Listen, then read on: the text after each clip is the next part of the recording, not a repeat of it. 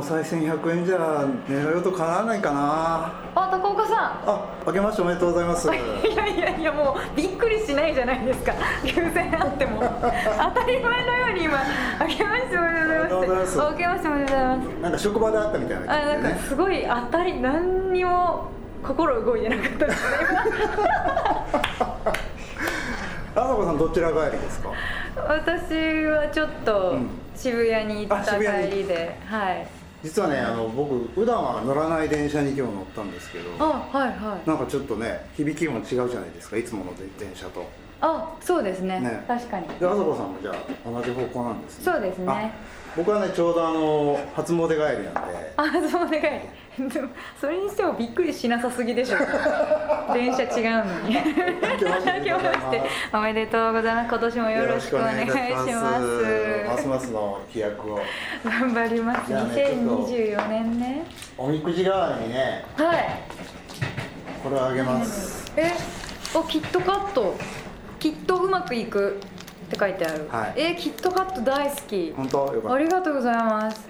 たなんかねカカオの量が増えたらしいですよカカオの量が増えた、はい ありがたいですね確かに開けてみたらね黒くなってましたよへえそれはなんかカカオの量が多い推しが増えてるってことその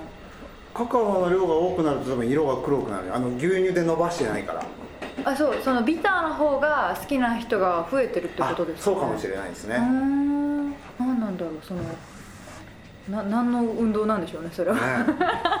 まあで私も好きだけど一応その受験シーズンに向けてね、うんありがとうございまということす。でやったそうなんですよそれとあとまあこれはちょっとあの車掌さんのためにねきっとここからだっていうのを2つ持ってきたんですけ どー。これなんかいろいろあるんですね。そうなんですよきっとから始まって。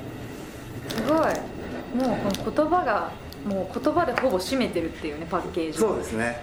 なかなか攻めた。でもまあ可愛いパッケージね可愛い赤くて赤といえばさっき僕が歌っていたあの真っ赤なポンドというあさこさん2月にリリースされましたいけやもどうねクリスマスはもう終わってしまいましたけど ね。そうなんですよ。クリスマスちょっと前うに。んリリースしまして、はいそうなんですありがとうございます正月に歌ってる人あんまりいないなと思うけど嬉しいです、うんいや僕ね実は、うんあの曲聴いて思い出したことがあって、はい昔ね真っ赤なコート持ってたんですよ僕すごっ赤いダッフルコートえ本当に柄とかもなくなく真真っっ赤赤なやつすごっ朱色とかいや赤です本当に完全赤な赤攻めてますね印 刷攻めてますね会って社印書い刷て用語でいうところの金赤ってやつですね金赤っていうものうこのキットカットのパッケージと同じあこのもう赤これサンタさんの色じゃないですかそうで本当にへええそれはなんでその色を買おうとい思やうなんとなくなんですけど、んうん僕結構なんかその時その時でどうしても欲しい色の服っていうのがあって、はいはい何年か前にはどうしても黄色いセーターが欲しいと思って急に来るんですか急に来るんですよね理由もな理由くもなく何それめっちゃ面白いはいで例えばからし色とかたくさん売ってるじゃないですか、はいちげえんだよ黄色なんだよ、まあ黄色ね あ美輪さんの髪みたいなそうそうそうそうそうピカチュウみたいピなカチュウみた いなピカチュウ並みに黄色いのが欲しいとかそうへーいうのあるんですけど、はいはいその時はなんかなんかいくつの時だ30歳ぐらいの時ですかね、うんで髪をすっごい伸ばしてて、はいはいはい肩よりもっと下ぐらいまでえー、見たいその時の写真とか多分後でほとんど撮ってないと思うんですうけど、んでよく女の人に間違われましたへえナンパそれさでれますえナンパされるんですかすごいめちゃくちゃう何の疑いもなく女子だと思ってるんねですよえ絶対違うと思うんですけど肩幅とか、まあ、でもダッフルだからあーちょっとわからないそうそかうそらうかそうそう真っ赤なコートで赤真っ赤なコートって曲書いといて、はい赤いコート持ってたこと はないですなんだってえでもこの曲を書いた時に、はいあの欲しいなと思ってたあんで欲すしいなと思ってそうでもやっぱ真っ赤なコートってあんまないじゃないですかそのうんないです種類が、はいないしなんか気に入ったその形とかそのダッフルなのかなんかジャケなんかこう、なんていうんだジャケットっぽいのかスとテンカラーかとステンかカラーとかなんか、うんトレンチとかそうそれでちょっとあのー合わないのとかこれじゃないんだよなみたいなことがあって結局買わなかったけど、真っ赤なコートを着て雪が降ってる街に自分が立ったらめっちゃショートケーキやんって思って書いたんですけど可愛い妄想ですねいや可愛いいや本当にこの曲書いたの多分6年6年以上前6年23歳ぐらいうん可愛かったですねいやもう女の子ちゃん全開の時代ですいねやそう本当に23、ね、3とかでしょ、うんうん、もう全力で、うん、女の子を楽しんでた気がしますね、うーんうんそっか雪が降らないですよね東京は東京はそもそもねそうクリスマスうにん雪降るって結構私の地元の鳥取ではは降ってることが多かったんですけいど、そう東京来てからん東京、まあ、上京してから書いたから、降らんのだみたいな確かにそもそもシフランョートのケーキにならんのだみたいな と思いながら書きましたなるほどそうそういそやうとっても可愛い歌で僕は前からこの曲が好きなんかインディーズ時代からよく歌ってたんでしょそうですねなんかどういうタイミングでなんかお披露目したのかなわかんないんですけどライブとかで最初みんなに聞いてもらったのか、う全然こうアレンジがかまだ全然固まってない感じだったけど披露してそしたら好きって言ってくれるファンの方が多かったので、クリスマスの期間だけ限定でワンコーラスのミュージックビデオをうんうん期間限定アップみたいなのを毎年やってうてんうんそれをやっと音源化してって感じなのでうんなるほど、うん僕はあの歌好きなのは、うんまず嬉しい一つはあのリズムおおリズムタンタンツタンツタンっていうドはいはいラムとはドいッドッタンダッダッダダンってベースライン、あのうんモータウンのモータウンビートがねあれがねいいですよね気持ちよいモータウンビートってねワクワクそうそうそうそうしますよねわかります それとあとはあの浅子さんらしい歌詞のね、いやロジカルなお話の進め方そうですね私がなぜこの街の中で、あのケーキに乗ったイチゴに見えるかという とこうそう B メロほぼ説明文っていうね、い、やそう歌詞の書き方もだからだいぶあそっいかや変わったかなって今言おうと思ったけどそんなに変わってないかもいやでもあの確かにそうですねあの曲とか、うんファーストアルバムとかの頃に比べると、うんかなりうん変わったかもしれない芸術点が上がった感じおが、お説明文ではなくみたういんな、マニュアル が説明書きだからこの今回もレコーディングするときに改めてこう歌詞を見て、はいはいちょっとなんか変えようか なってちょっと思ったりもしたんですけどいやでもこれはこの良さが、うんきっとこの説明して みんなの頭の中に同じ景色がこう出てっていうのでまあこれはこれでいいかと思ってそうだから若い若いなこの歌詞と思いながら歌ってましたね。まあ若書きっていう言葉がありますけど若書きわ若書き若い時に書いたもののあ独特のそのなんあてうんうんうん、うん、自分の文章とかでもあるんですけど、うんそっかなんか恥ずかしいけど、うん勢いすげえなみたいいなや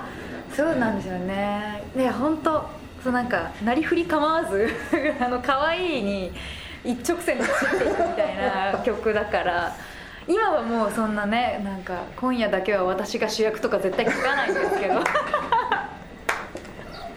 てか年年始からこんなクリスマスの話いやいやいやでもねすいませんね本いやでもねやっぱりその僕何年か前に松田聖子さんのコンサートに行った時に、はいやっぱ聖子ちゃんもその10代の頃にうん彼女のために作られた、うんとっても可愛い歌の数々を、うんうんうん当時50いくつぐらいだったと思うんですけど、はい歌って、うんやっぱなんかこう可愛いわけですよ、当うんいやそうですよねだからやっぱり永遠のうんその世界をこう大人になっても歌い続けるっていうのは、これはいいことだと思いますよそうですねそのなんか現実じゃなくてそのその先のねそうそう歌そうそうの中の世界で生きてるっていうのをみんなも一緒に見てほしいし、 だからアップルティーもねだからもうそろそろ歌えないぞとか思ってるけど歌うたびに高校生になるっていうそうそうそうそうそれで行きましょう感じでいきましょう40にいなったきまらし50になっても歌いましょうょう聞いてる側の皆さんにお願いですって感じでもあ何る言ってんの聞いてる側もそれを聞いた時はそれを初めて聞いた時の自分に戻るんですよそうかそうかちょっとね年始も聞いてくださいいやなんかねこの間僕あの谷山ひろ子さんのコンサートに行ったんですよ、はい大ベテランのうんもうデビュー50年51年すごいの大変な大ベテランの方であの朝子さんと同じタイミングで「みんなの歌にうんあのケチャップチャップの時に流えれていたそうなんですかえっとあの曲なんだっけな「花咲かにゃんこああまさかなんか聞い」たじゃことないかなそのタイミングじゃなかったか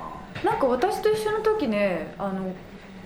ゴールデンボンバーでしたなあれあれ違ったかないや全然ゴールデンボンバ違うかーだなった気がするんだよまあいいやなうん まあいやみんなの歌でねあのみんなの歌仲間のうん谷山ひろ子さんのコンサート行ったんですけど、うんその時にね面白い話をしてて、はいあのー彼女はその、えー、と子供の時にものすごく本を読んでたほ絵本とか、うん文字の本も漫画も、うんめちゃくちゃ読んでたから、うんニュアンスの引き出しがたくさんあるんだと、うはいはい、はい、言い回しのねう、んうんだけどそれがだんだん通じなくなってきたって話をしてて聞いてる人にってことそうああのそれがね歌詞の例えばなんですけど 「ピオの恩返し」って歌があるんですけど、うんそれはあのピオっていうのは女性女の子の、まあ、メスのあの時助けてもらったヒナのヒナですよみたいーうな、んうんうんであのあなたと人間のあなたとうん一緒にいて、うんあの一緒に年を取ってきたってことをずっと歌うんですけど、うん一番最後に「これは全部嘘ですよ」っていう歌なんですよ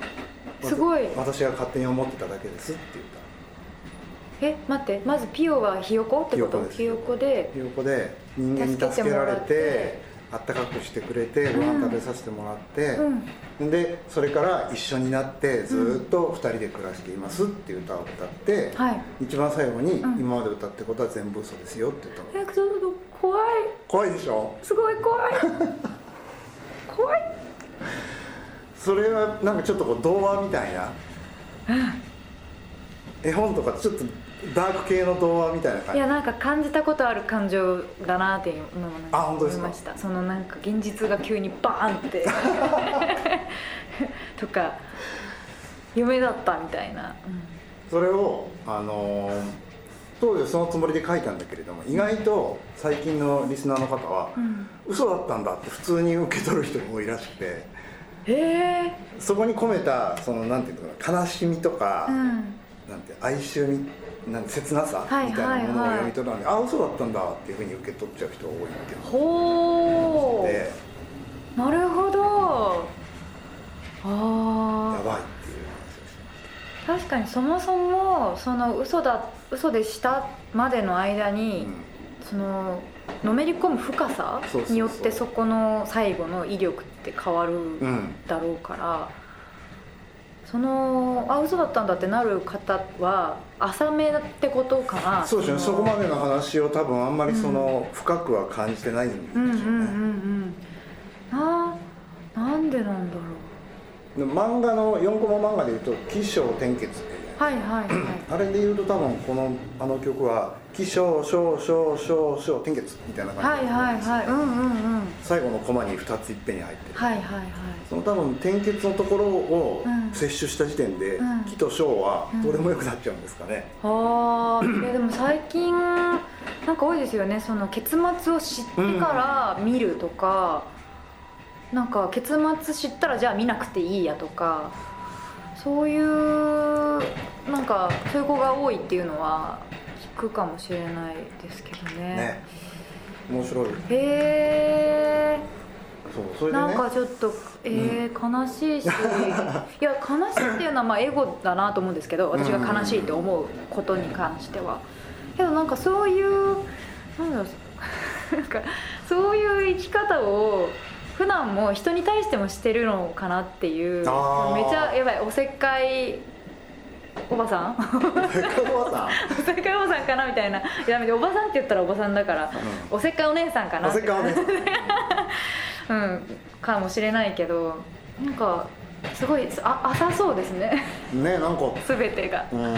ちょっと僕はそれを聞いててえーって思ったんですけどうん谷山さんはそんなに気にしてらっしゃる風ではなかったんですけど、うん僕はなんかえー、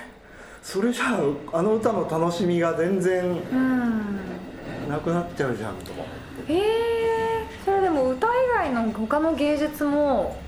そういうのが受け入れられなくなったり評価されなくなったら、うんそもそものそ のまあ良しとされるものが変わっていくってことですよね。まあそうでしょうねねうーんうん、すごくね面白かったですねそうですね。それの時代によってこう変わっていくって話でう、んもう一個谷山さんがしてた話面白かったのが、うんあの